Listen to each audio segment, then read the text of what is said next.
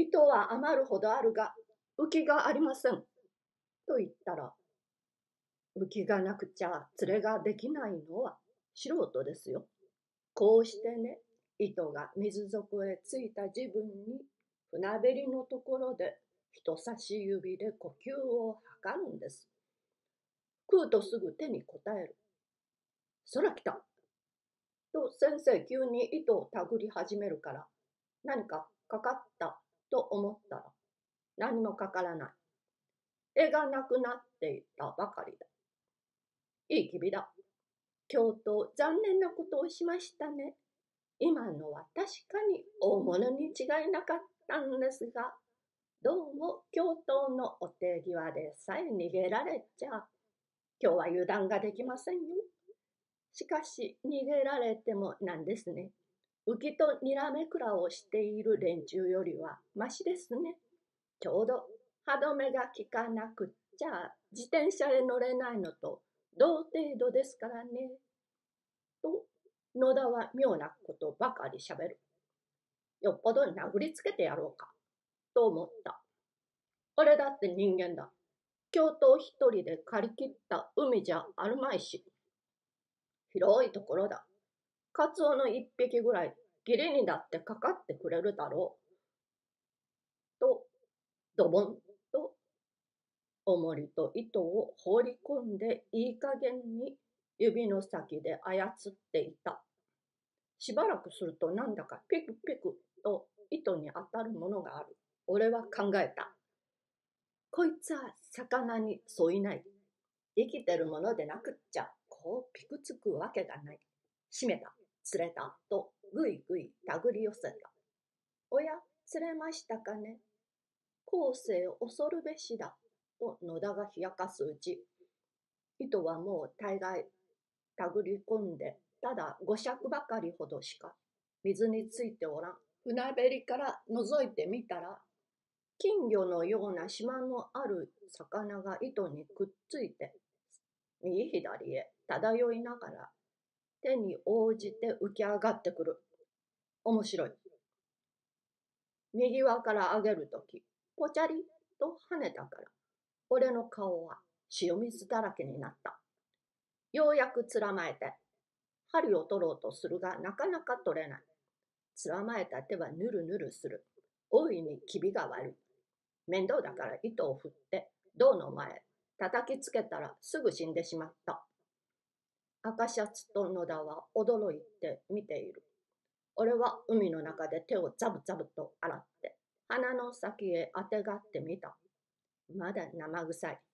もうこりごりだ。何が釣れたって、魚は握りたくない。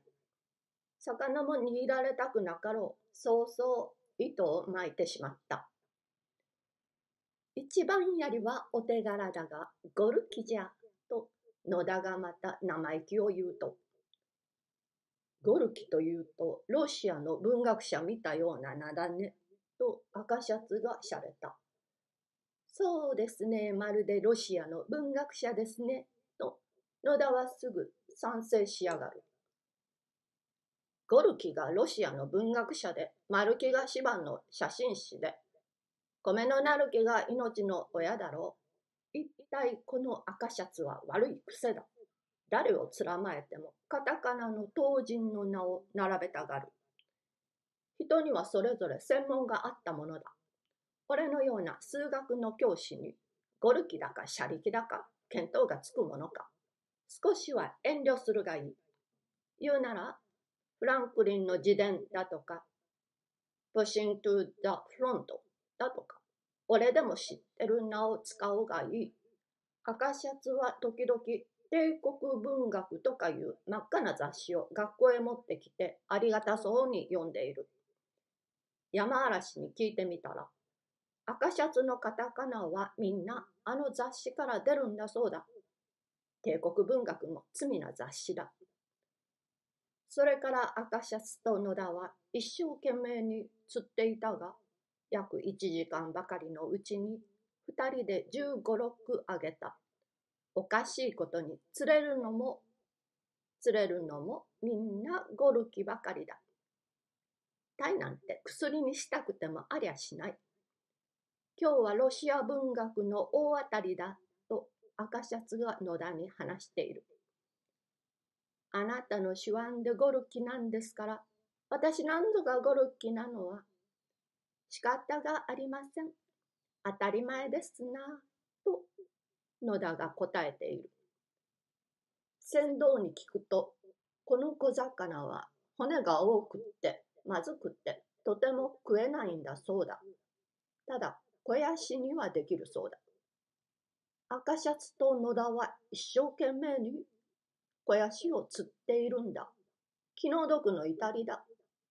俺は一匹で懲りたから、銅の前、仰向けになって、さっきから大空を眺めていた。釣りをするよりこの方がよっぽど洒落ている。